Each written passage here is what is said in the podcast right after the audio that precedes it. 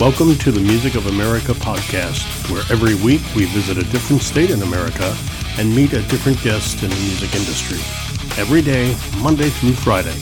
We begin in Alabama and we end in Wyoming. I'm your host, Tom Pollard. Let's talk music here on the Music of America. Today we're just outside of Eureka Springs, Arkansas. We're going to be talking with Tim Hillwood incredible guitarist, and we'll talk to him in just a moment. But speaking of guitars, I have a, a custom made, handmade acoustic guitar I've named Margaret.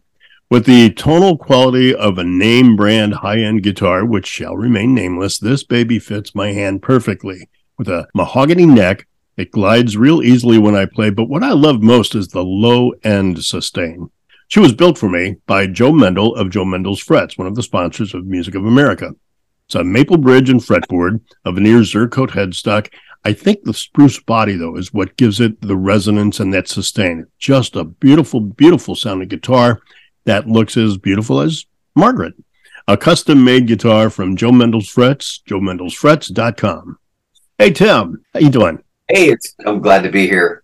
This is one of the joys of this podcast because the audience doesn't know this, but I've known Tim for years. I've even had the pleasure of having him jam in my back room a couple of times, if I recall, and at a party or two, maybe, right? Right, right. And, yeah, been some years ago. That's right. Yeah, and you were with a band back then. It was you and Paul and the bass player. I can't remember his name. Bass player was Bob Coley. He was, uh, yeah, we called that band Ethospire. We right. thought it was clever at the time, and then almost nobody could pronounce it. They'd see it and they'd say, Etho, so uh, what? What do you call it? so, but that was fun. Yeah, Bob was a really great bass player, and uh, Paul has passed away. He was right. uh, awesome drummer. Yes. Yeah, you guys just uh, how you came together and what you put together was just marvelous, and how it didn't become international is beyond me. But this was also before Spotify, iTunes, et cetera, et cetera, correct? Or in the early stages of it, maybe? Right, maybe the early stages. We probably didn't aggressively market it as much as we could. That's one answer too. we just sort of played here and there and uh, really enjoyed playing and played out at different places. But yeah, I guess bands go as far as they go for whatever reason. It's hard to know. That is such a great way of putting it. Bands go as far as they go. Because in doing this podcast, and as we were saying in the pre interview talk that we had, I'm running into some incredible, incredible artists. I mean, just what I ran into in Alaska, the, the people that are putting music out in Alaska, phenomenal. And nobody knows about them, nobody outside of their circle. So let's talk about that with you.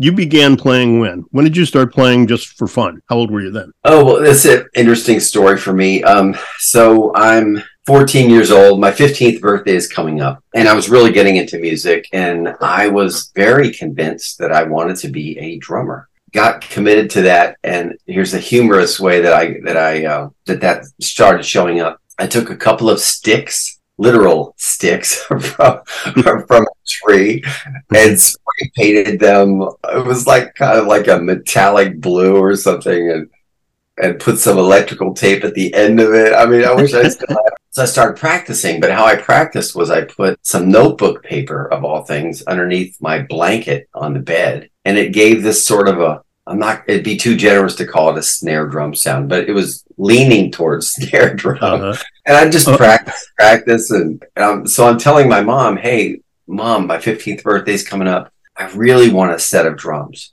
Well, we lived in an apartment at the time. This is West County, St. Louis. And she looks at me with that look and she says, Tim, you know, gosh, this is an apartment. Drums are big. They're loud. Where are we going to put them? All that kind of thing, right? So then she said the, these several words that I don't know if you've ever heard of this thing called the butterfly effect. You know, oh, yeah. It so it's just that tiny little impetus of one direction or another that changes your whole trajectory. And she said, How about a guitar? And I was just pondering that because it, did sound like the drums probably weren't going to work. I got a little realistic uh, in that setting. And so I'm like, well, okay, yeah, okay, I'll I'll try a guitar if you can. That'd be great. So that's what I got on my 15th birthday was a hmm. red Fender Duosonic, which is kind of uh, what a cheaper version of a Stratocaster or something like that. Okay. And I just really latched onto it. And me and a couple guys, I had this big walk-in closet in that little apartment was a big walk-in closet, and me and a bass player and a guy with a few drums crammed ourselves in this walk-in closet. this is uh, let's see, this is 1972, 1972, 73, and we just jammed out, and I got better, and it was that that sort of changed my life no, not sort of. It completely changed completely. my life. Well, sure. Now we fast forward 50 some odd years, 60 some odd years, I guess 50 some odd years later, 40 some odd years later, whatever, 30 some odd years later. 50, 51 since I'm 50. I'm 66 now, so that was when I was 50. So yeah, 51. Oh, see, see you're just a baby because I'm 67. Oh, yeah. I'm 67, so you kids, you had it, you had it so rough.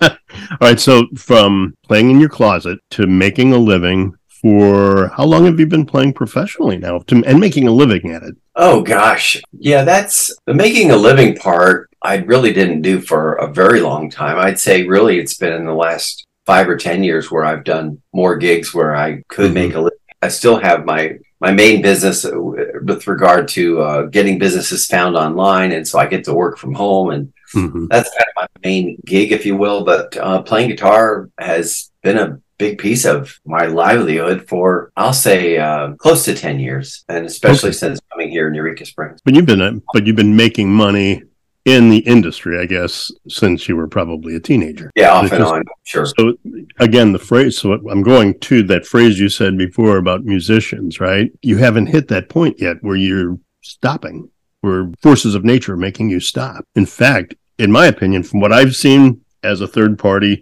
objective, I think your best work has come out in the last couple of years and your recognition has grown in the last couple of years and your presence has become more known in the last couple of years. Is that accurate? That is accurate enough that I'm I'm a little stunned that you knew that. yeah.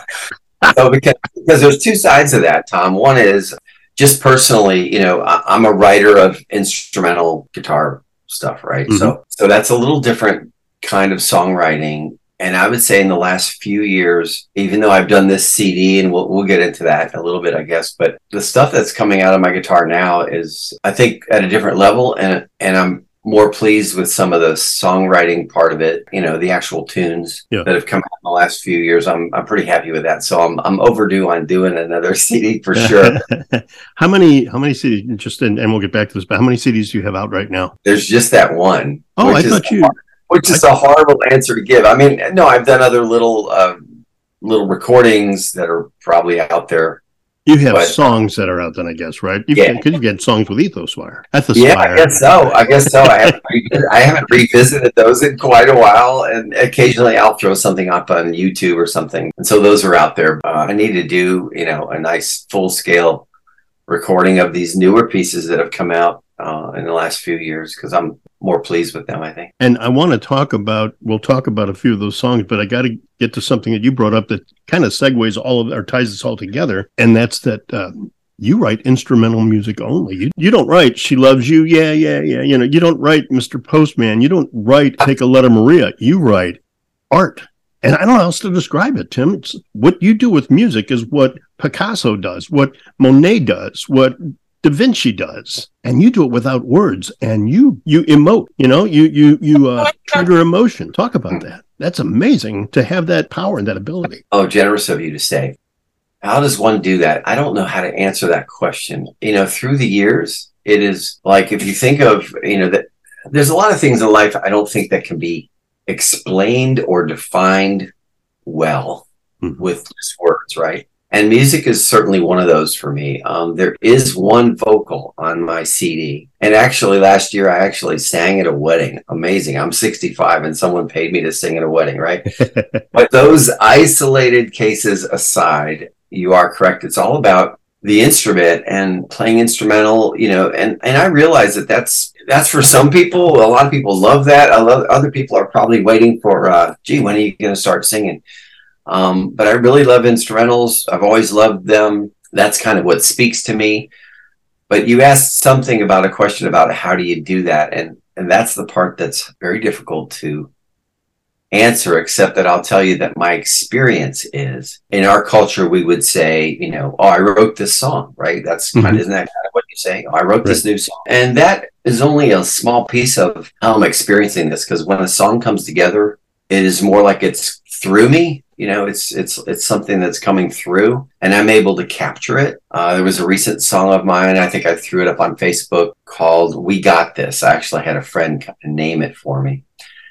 And i was literally this is some months ago and so this is an example. So i'm walking from one room in my house to another. Mm-hmm. and as i'm walking this is this is how literal and this is how uh, specific this was for me. I could start to hear a a tune a, a melody. Was like and I knew that if I didn't capture it, it it's ephemeral, right? It'll just it'll just leave, and I, I won't. It's like trying to remember a dream two days later. Like forget about it. so I'm like, okay, I need to try to capture this now. What what is this? This is what's what is this that, that I'm hearing? It's this wonderful musical idea, and I suppose music is uh, they're all musical ideas, right? So I began to work that out on guitar and hear the melody and try to put the bass in there and what chord goes with this other one. And eventually it's like fashioning a, a different kind of sculpture, only it's with tones and, instead of clay. Yeah, I was, I was going to kind of bring that up because it's not just the notes, it's the tone. Tone is such a big part of what you do. The tone is a really big part.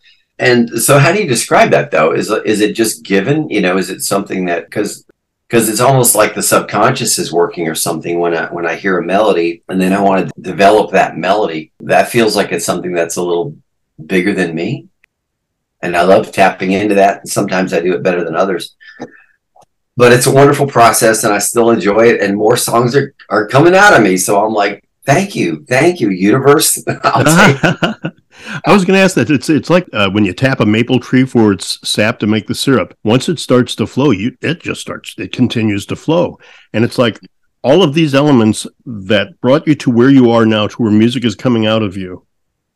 Now they've all met each other, and now they're saying, "Hey, Tim." Help us get out of here. And you facilitate that in such an incredible way. I've played with you before. I've always been envious of your style but how you played when we were in my back room over on Darling Drive in, in Affton, Missouri, versus what I hear clips now on your CD, it's like a night and day difference. You're still the same person, but all of those elements, all of those things that were inside you seem to have met each other and have found a way out through you. And I think that is what art is. Do you agree with that? Or is that just me being? Wow. No, that's a that's a really great way to put it. Um, is that what art is? I guess there's a lot of definitions of art, and there's so many expressions of art. But having music come uh, come through and and capturing or expressing that or allowing that to uh, uh, inviting that maybe is is a part of of why that happens. Mm-hmm. You know, uh, Tom, I've thought about different. Earlier, you were you were joking around about a Beatles. What was that Beatles song you were mentioning? Post Mr. I don't know, not Mr. Postman. That's not Beatles. the other she loves, one. She loves you, or yeah, what? exactly. So I've wondered about, and and again, I don't know if there's if there's an answer. It might be on. It might be beyond uh, mortal understanding. But but why is it that there were some years where groups like the Beatles and they were the quintessential you know example of this, where so many songs were just proliferating through them so fast that they could hardly hardly had time to do their next album and it's full of these songs that we're still singing or or humming yeah. or addressing decades later right and then it seems to or in the cases of, of, of a lot of musicians it it can fade away or it can stay fairly strong mm-hmm. for decades I mean, I know musicians that are still writing songs after 30, 40, 50, 60 years. That's incredible. Um, and why is that? That's mysterious. that's just a mysterious thing to ponder, but it, it does strike me. And so every time, many times when something comes through me that I really like, I'm just grateful. I'm just, I'm just like, thank you. Cause I know it's, you know, I'm not even keeping my, I don't know about you, but I'm not even keeping my own heart beating, right? Right. There's an mm-hmm. intelligence that is includes a part of us as I see it anyway. I'm not I'm not saying there's any one way to see this, but that intelligence that's allowing me to see and has my heart beating and has me able to uh, walk walk and see and feel and balance myself and without thinking about you know my blood pressure is handling things and my temperature of the body. All of that's happening automatically. So i'm just recognizing that there is a consciousness and intelligence whatever one would call that god is a pretty common word for right it. right right uh, spirit Yeah. soul uh, and then music Soul. soul is so big it's such a big part we were talking my, my brother and i were talking a couple weeks ago about uh, about ai and I told a story about a woman who I did work for in East St. Louis who it's a tragic story. And I won't go into the de- details here, but when I told the story, everybody was like, oh my gosh. And I said, now that feeling that you just experienced from me telling you that story came from here, came from inside here, because I experienced it. AI, in its best day, I don't think can ever replicate that soulfulness. You know? yeah And that's that. that's what I think comes from you, from your art, from all of those elements coming together, and it comes out through how you not just play, but how you present what you call music. So here's a different way of saying that, and that's a really uh, that's a great um, example you just gave. So when somebody tells a story and people get the the real point of that story, and it, and it somehow captures them, their heart, their mind. Music is that way, and so I've heard there's this phrase that points to a truth, or I'll call it a truth anyway, Mhm. which is that all energy is transferable. So if you're telling your your friend a sad, a happy story and there's a joke and and you're laughing, right? And so you're starting to laugh, and then they start to laugh. They're feeling the energy, and it's transferable. Yeah. And so music is that way, isn't it? I mean, um, I can always tell when I'm playing out there, which is usually now, you know, um, I can always tell. I look out, I look out into the audience. Sometimes it's larger, sometimes it's uh, six people. you know, it could va- Uh-huh. it varies a bit from from place to place.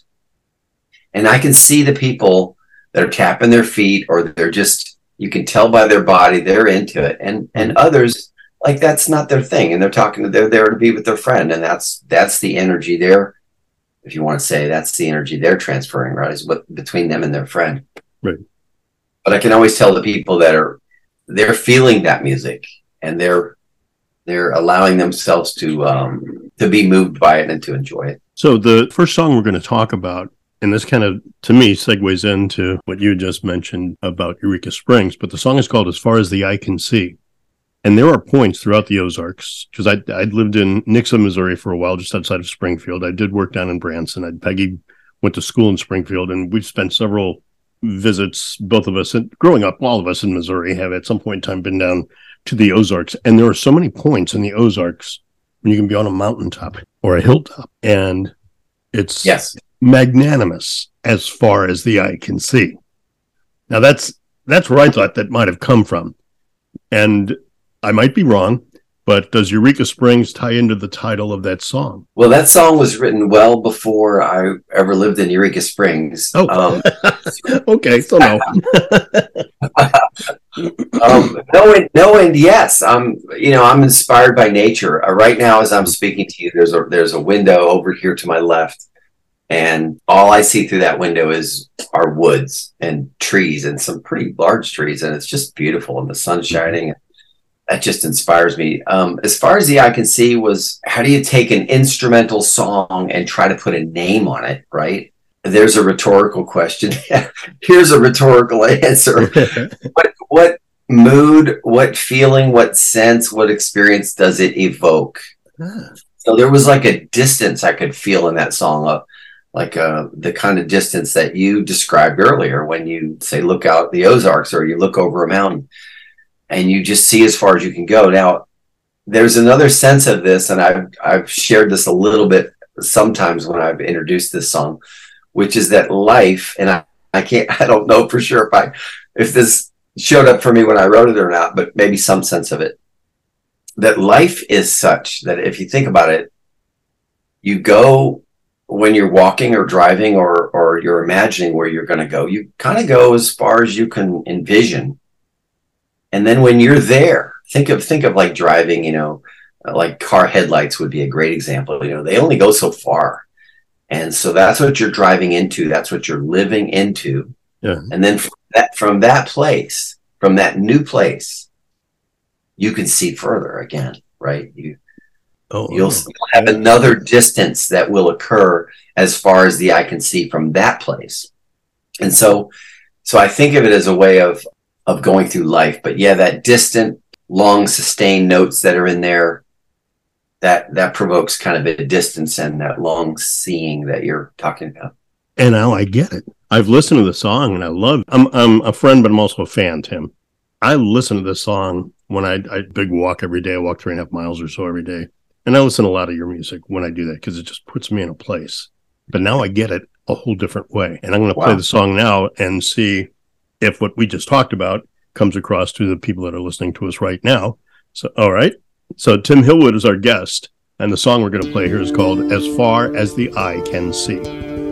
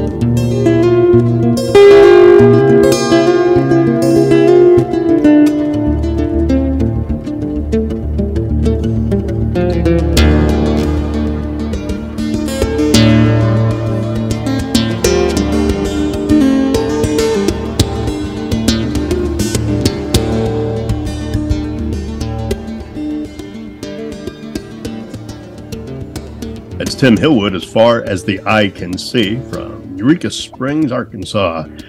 Music of America in the state of Arkansas this week, and we'll get back with Tim shortly. You, know, you meet, you fall in love, you commit to each other. That's the easy part. Somehow, after two years or so, things begin to be challenging. Emotions and flair have waned. You disagree more. You're feeling disillusioned at times. This period of disappointment can last a long time, even years. It's usually at that time when couples seek out a therapist to help learn better communication skills. Two years after Forever, a relationship workbook is dedicated to help couples find that effective communication. This guidebook, sort of a how to book, teaches you some skills to learn about communication deficiencies that likely exist, but better. It offers exercises to improve those skills and be better communicators, better partners. Two Years After Forever is not a self help book. It's a workbook. You have to do the work.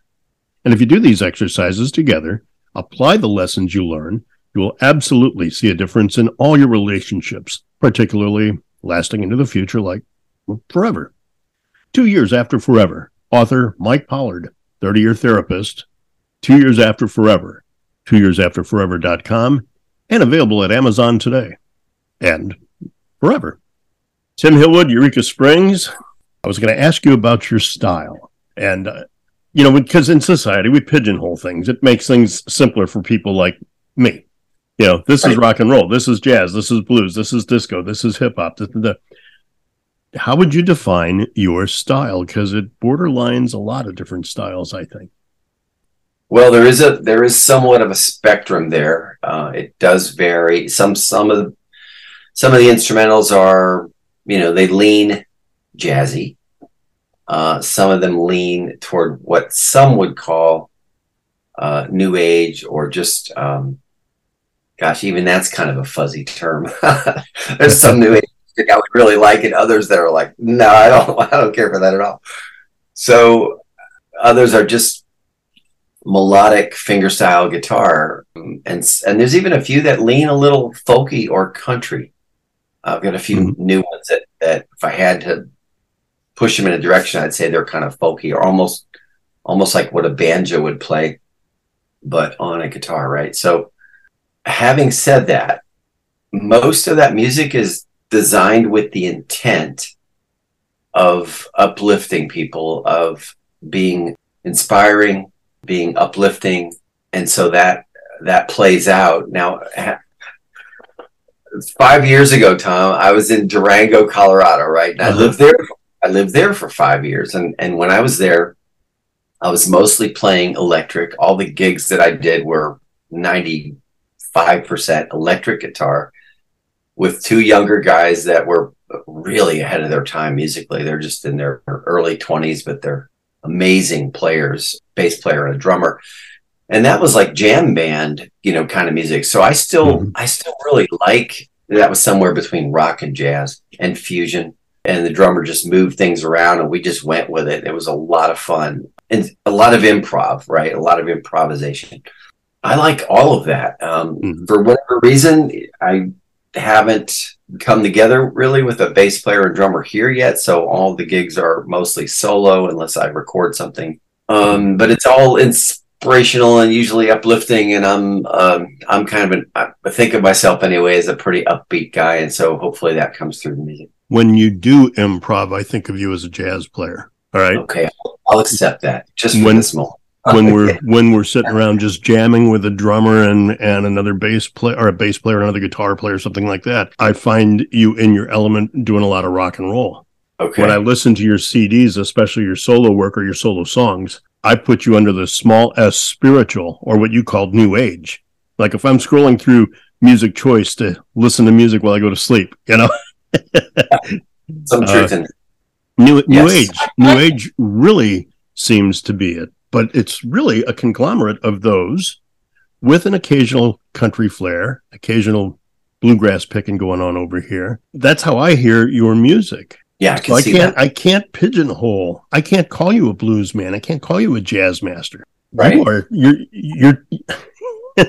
You're Tim Hillwood music, man. That's that, and that is such a cool identity. I think. Thanks. Um, yeah, I don't. Gosh, I, and I like so many kinds of music. I mean, if you if you had a hidden camera in my house, you know, and you just turned it on one day, you'd, you'd hear me listening to uh, uh, electric guitarist by the name of Matteo Mancuso, like really fast mm-hmm. but melodic, jazzy rock.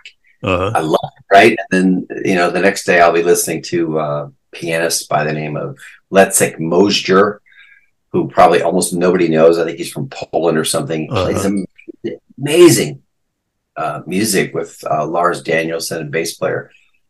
And so it just my tastes just run all over the place. I guess those influences show up somewhere. I am the type of person who who um, like if I sit down and listen to let's let's just say Celtic music. I don't do that very often, but occasionally.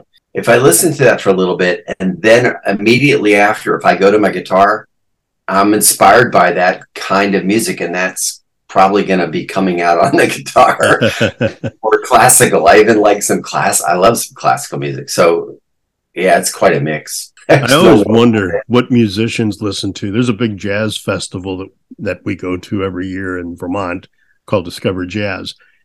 And you know you've come across a good jazz band or trio or whomever when you see the other artists watching. There you go. When they're in the audience and they're enrolled, they're that energy you talked about earlier, they're caught into that energy. That's when you know you've got type of music. You know, you've gone to that type of music. Uh, Absolutely. You when you hear a jazz, when you see a jazz musician watching and studying, so who do you or do you study? Do you study music or do you just listen and pick up stuff or just listen and relax or it seems like you're kind of all of those. Oh wow. Well, you got me you have me answering or asking myself that question. Do I study, uh, do I study? Not probably in the traditional sense of study. Um, I definitely listen. I love good musical ideas. They captivate my brain, but I don't uh, try to emulate them. So there is a little bit of a back drop story on this. You probably you probably heard about my. Did you hear about my hand accident with my hand in 1993?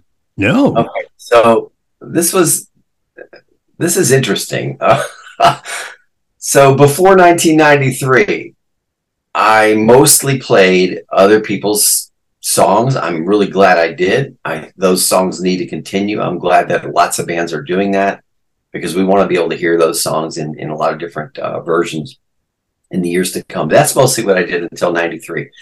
1993, I was I had a painting business and I was up on a walkboard. I do tell a part of this story on my website, timhillwood.com. And I'm up on this walkboard, and the whole thing, I won't tell you why, but it was just the way it was set up. The whole thing went backwards, and I'm like 20 feet up in the air or so, right? So I landed on a very narrow stretch of ground, gra- you know, grass mm-hmm. with rocks to the left of me and some railroad ties to the right. And I oh landed in the middle, you know, where the grass was. Thank, thank God for me. And passed out. Like it just, the force of that fall just knocked me out. I woke up with, with about seven or eight paramedics in a circle around me. Wow. that's, a strange, that's a strange feeling when you wake up that way because I was knocked out. And I looked up and I was bleeding out of my mouth. And they were like, oh, we don't know if we should move him. You know, he could be internally bleeding. And I started moving my background. I go, no, I just bit my lip really hard. oh, but I looked over at my hand, Tom, my left hand. This is the one that, that does the chords and the frets and all that. And my fingers uh, were backwards. So they had been completely pushed oh out God. of the joint it's actually easier if you just break a bone, they can just reset it. But pushed out of the joint, those joints in my in the hand, I found out are very complex mechanisms. They have vacuum mechanisms in here and tendons and all kinds of things that have to work in concert. And anyway, long story short, I had a stiff hand for a while. Doctor wasn't he didn't give me the most confident answer when I said, Will I be able to play guitar again? I got super committed that year. I mean, and I don't know about you. Uh, I'm going to guess it's true for everyone, but if you get really, really committed to make something happen and you put like a lot of life force behind it and you're and you're at that every day, you'll probably make it happen. That's just the magic of the universe and commitment. I don't know how else to explain it, but uh, a year, year and a half later, I was playing one day and I'm like, whoa, whatever I just played, I couldn't do that before this accident. Uh-huh. So about a year and a half later, it just sort of, it took that long to go from a stiff hand to playing uh, better than the levels I was at before. And from that point forward, around 1994, 95, I uh, started doing the CD. The music to the CD started coming, started being put together then. It was like, oh, there's music in me personally coming through me, and I need to pay attention to it. And that was a wake up call. You could call that a wake up call from the universe because uh, it changed the direction of where the music went after 1993. All from a fall. We, uh, right? All from a fall all from a fall. Maybe that'll, yeah, that could be the name of a song.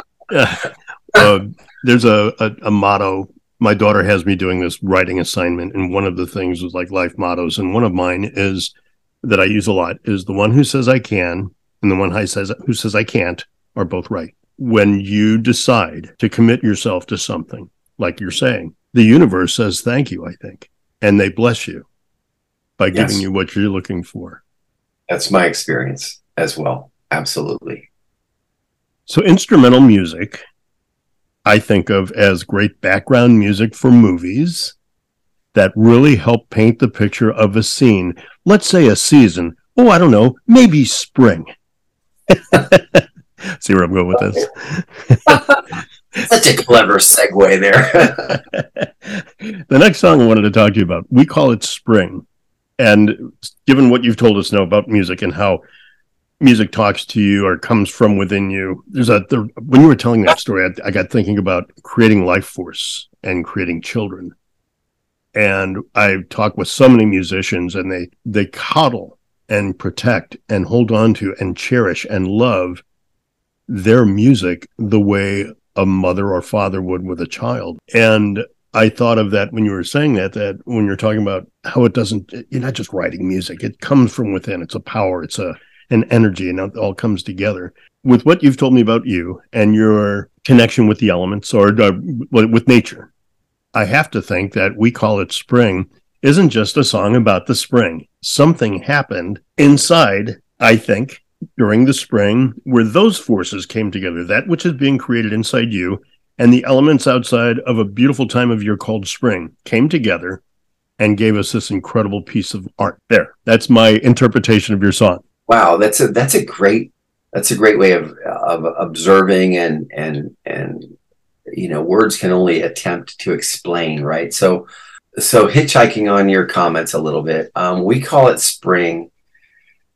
So think about the nature of words. If you had a, I mean, there's so much wonder that is happening through all the seasons, but maybe particularly in the spring, right? Like plants seem to, I'll just say, remember that they're alive again, right? And the trees come back to life and mm-hmm. the flowers are coming out of the ground. If you picked up the ground and you looked at the dirt, you'd say, what can come out of this? Well, everything, you know, it's, it's seriously, it's a miracle. It is a complete miracle that I think most of us have gotten used to. We have words for it. We call it spring. And yet, what is it really? It's way beyond words. Uh, music itself is way beyond words. The, the leaves that I'm seeing out my window are beyond words. I can label them, I can call them something. So when I say we call it spring, it's recognizing that what you call something is one thing. What it really is, is way beyond words. Wow. there's an there's an old expression or some I think it's an Eastern might be an Eastern uh, philosophy or something, but it said there's some truth in this. I'm not saying it's this black and white, but it said if you once you find a hummingbird when you're little and someone I'm describing this in in in my words, and you decide, oh, that's a hummingbird. From that point on, if you're not careful, you will cease to be able to see it for what it really is because it's not a hummingbird.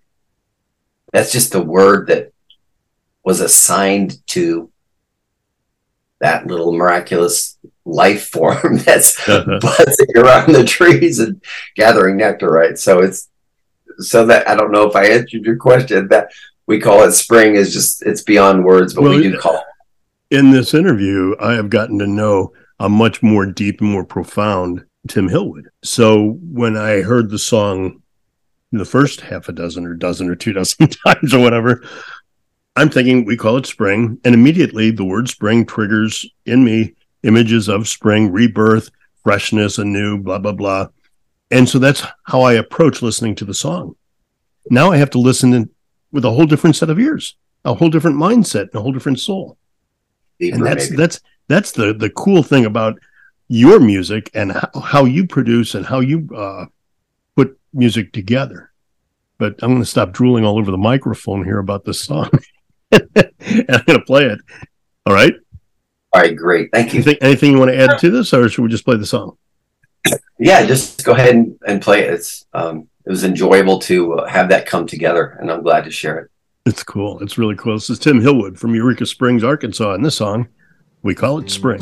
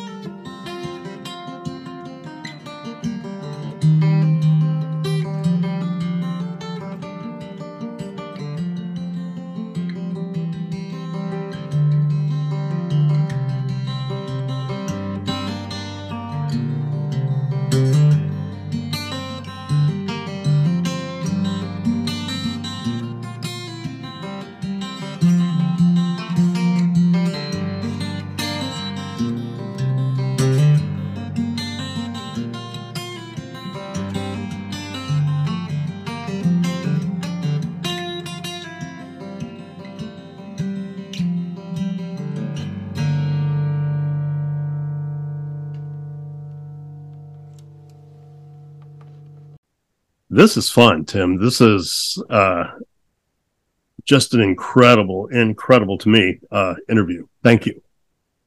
I'm digging the okay. shit out of it. I'm digging the shit out of it. I mean, it's just. Uh, well, then there's then there's two of us. Yeah, I really appreciate what you're doing. Uh, you're just you're just draw, drawing out uh, what's in uh, various musicians, and we're we all come in different flavors and colors, and and every everyone's unique. I know that sounds cliche, but you know, it's it, absolutely true. That's why music styles are so different. And, yeah. and, and and I could go on and on about stuff, but real quick, some things I wanted to say to you. Uh, sure. I watched uh, in or listened to an interview the other day where this goes back to uh, songs and where they come from. The song uh, uh, uh, "Close Your Eyes and I'll Kiss You." What is it? Uh, uh, "All My Lovin'." "All My Lovin'" was the first was the yeah. first song Paul McCartney wrote where the lyrics came first. Wow. Interesting. And that's something. That song was, you know, how many years into their success? His wow. his songs came from the instrument first. He says, you know, I'd, I'd start the piano, pick up the guitar, know, stop playing. and it's something that just come out. And when you're talking like this, I'm like, oh my God, this is exactly what what Lennon and McCartney did. You know, they just kind of got together and just let those things and then and that force, that energy that you talked about hit them when they were like in their teens. Incredible. So it's like their their essence met the essence of music at a young age and send their life on a, a trajectory like nobody has ever seen. That is amazing. Something. All right, so that was one thing. and then the other thing we were talking about tone, and I want to bring that up here because I love the tone. I love everything. This is probably out of the three songs my favorite song. The uh, ethos of sultry, and tone plays such a big part of it. There was an interview with uh, uh, Mark Knopfler, and that that very recognizable on Money for Nothing that yes he stumbled across it in a recording studio. He stumbled wow. across that tone, and that is such a signature tone. He goes, "It's almost impossible to replicate because I can't tell you what I did." wow, isn't that something? and it's it's not just the riff; it's the tone of the riff that makes the riff. Okay, so I want to bring that up, and that will be how we like kind of jump right into because we're going a little long here. Uh, that's okay. how, like I'll do one more commercial, and then we'll talk about that. We'll talk about tone and go into sultry. Okay. Super. Super. Cool. All right. All right. So three, two. Well, we call it spring. I call it art, and I call him my friend. It's uh Tim Hillwood from Eureka Springs. We're going to talk about another song of his in a moment here, but I wanted to talk about amps. I'm are you a 30 amp guy? Because I've I've got 50, I've got 100 watt amps. I got a couple of 30s that I use to mess around with, but I don't really play through them. But the 30 amp, the 30 watt amp from Landry, beats them all. The LS30 from Bill Landry and Landry Amps. He takes a lower gain section of his distortion channel and made it one channel, low wattage EL34 powered amplifier. Then he divided that channel into two with a shared tone stack. Add a few switches for brightness, separate gain controls, master volumes, and band the LS30 from Landry Amps with all the goodness of an EL34.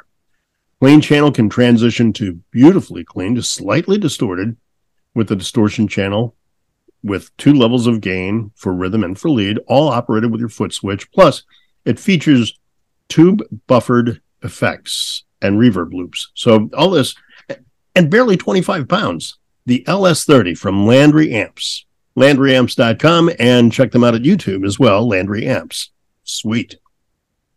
Tim Hillwood, our guest today, has had the joy of meeting Tim Landry. And I guess you guys have played together once or twice.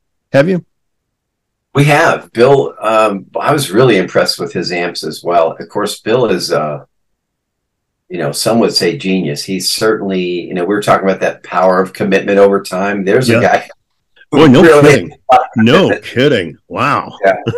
And he knows how to create that kind of tone that you get on uh, from electric guitars in a way that uh, few people do. So yeah, my hat is definitely off to him.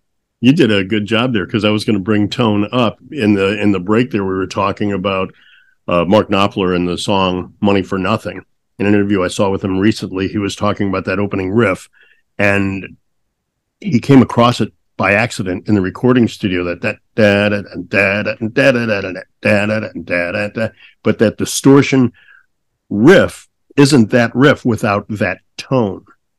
And tone is such a big part of your music, especially to me, especially in the song Ethos of Sultry.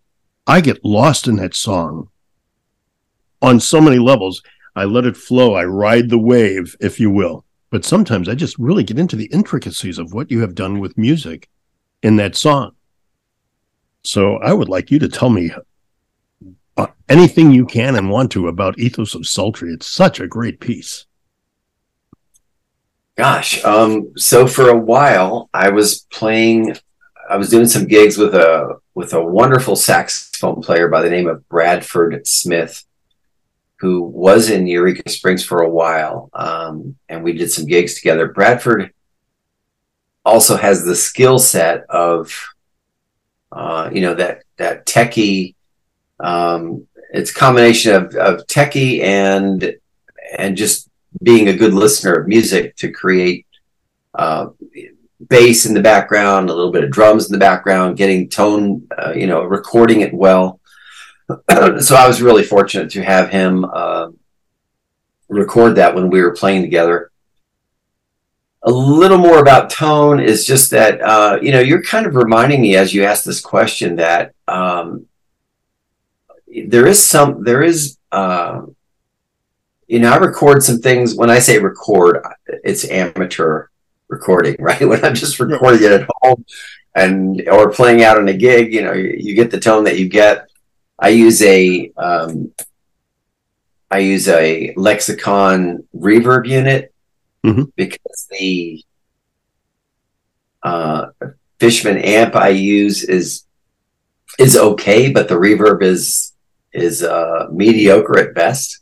so I want that a little bit of that fatness of that sound. So I use I put a Lexicon uh, reverb on top of that, and I bring it with me whenever I'm playing out. So that's that's a big part of the tone. But just to have it just adds a little bit of fatness to it. Uh, I know that Bradford um, added some of that to um, to ethos of sultry. Mm-hmm. And yeah, it's you're right. If if the tone's not there, it's it's even difficult to play for me. You know, it's like it's just not. I was going to ask you that. I was going to ask you, like, how is it when you, you put something together where all the parts rely on each other to breathe, and then one of those parts are gone? How do you replicate that live? well, I play that song solo, but it, it doesn't have the uh, you know the bass part behind it, the drum part behind it. Mm-hmm. Um, but I have learned how to play it solo. It's got a few chords in there, and I'll hit the chords, and then I'll riff off on the riff and go back to the chords. Okay. That's tricky to do, but you know, it does. Ex- the one good thing about these solo gigs that I'm doing is that it does um, keep my, as some people say, keep your chops up. You know, yeah.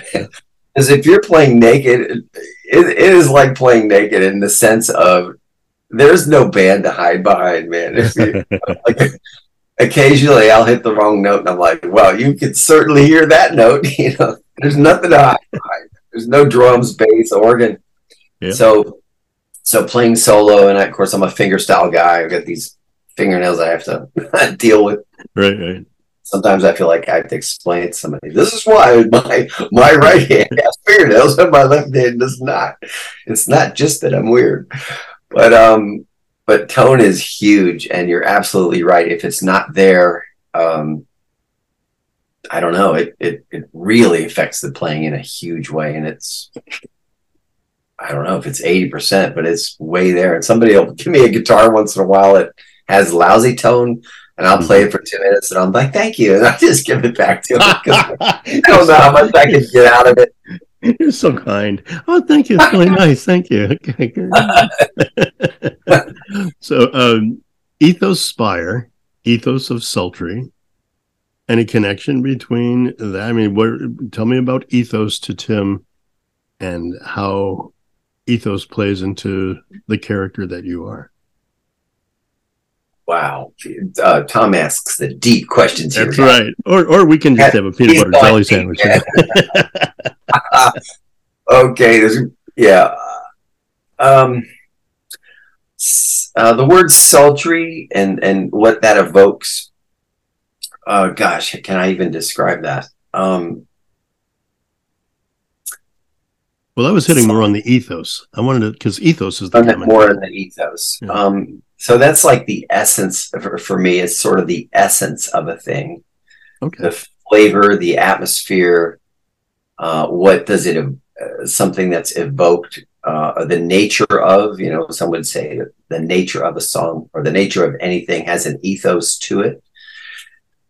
And so with that song it just it had this sort of sultry vibe to it for me anyway. And so i just called it the ethos of sultry.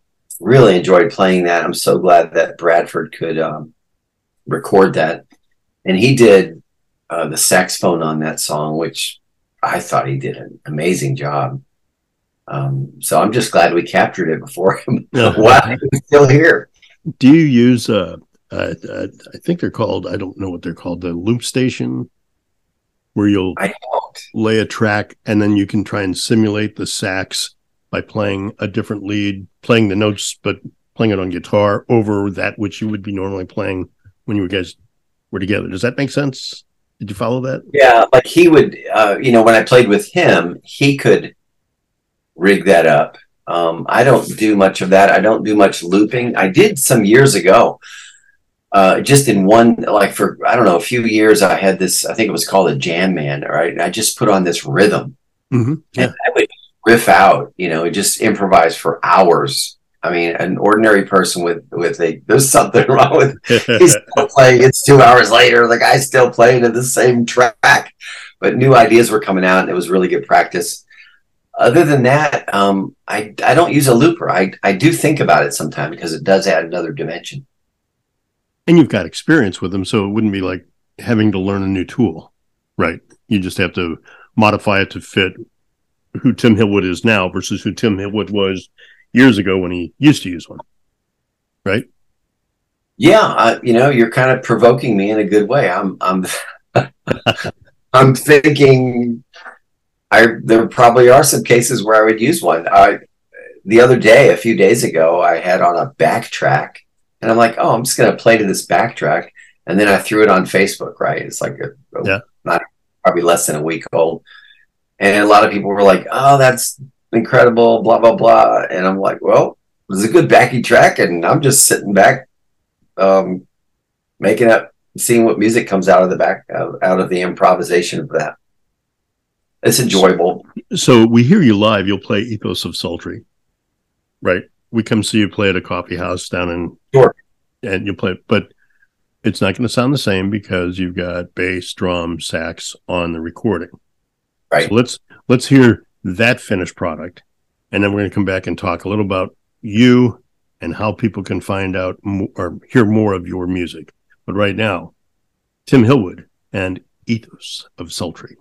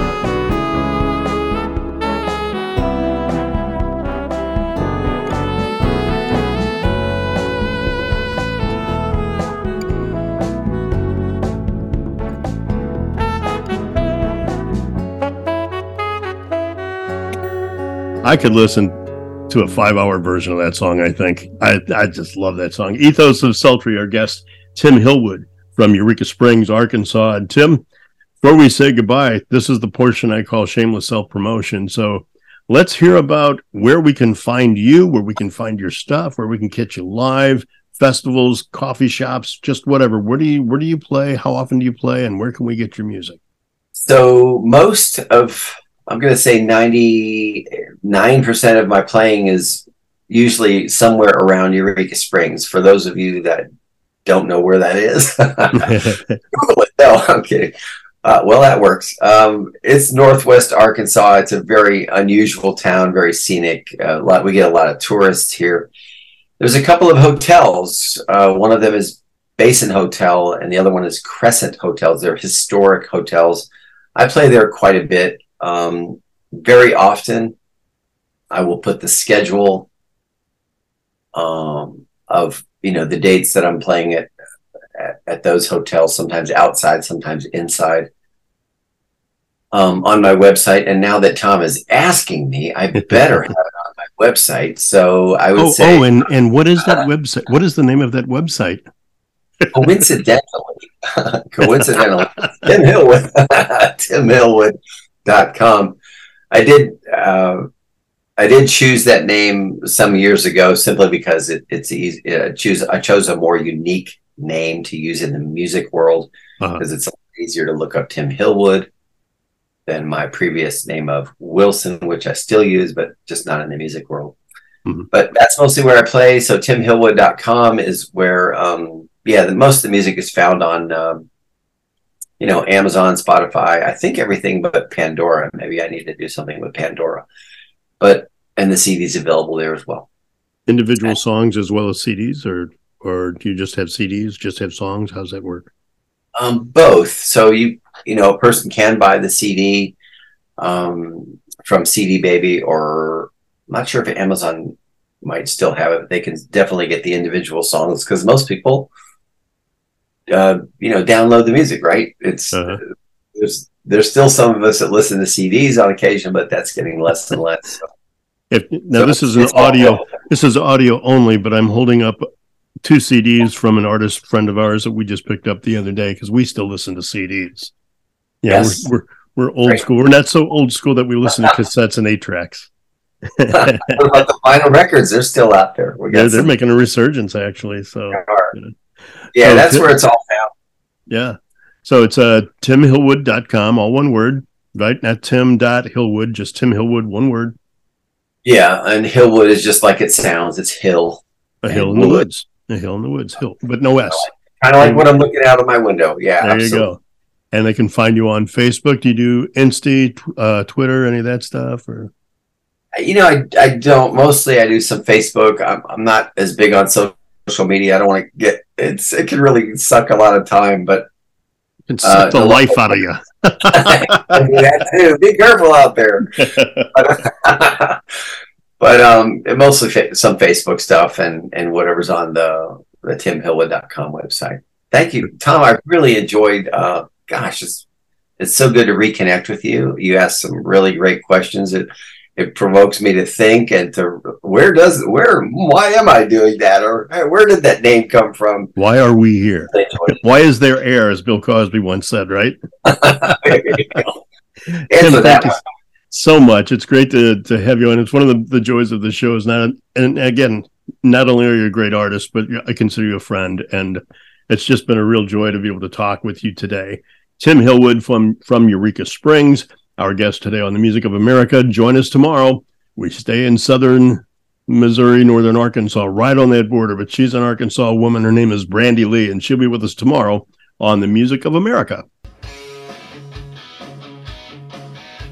You've been listening to the Music of America podcast. If you like today's show, please go to the website at www.musicofamericapod.com or our Music of America podcast Facebook page. Like us and follow the show and episodes. We tally the votes of all our shows, and the most listened to shows will be rebroadcast on our best of shows at the end of the season. I look forward to having you with us again and listening to the Music of America.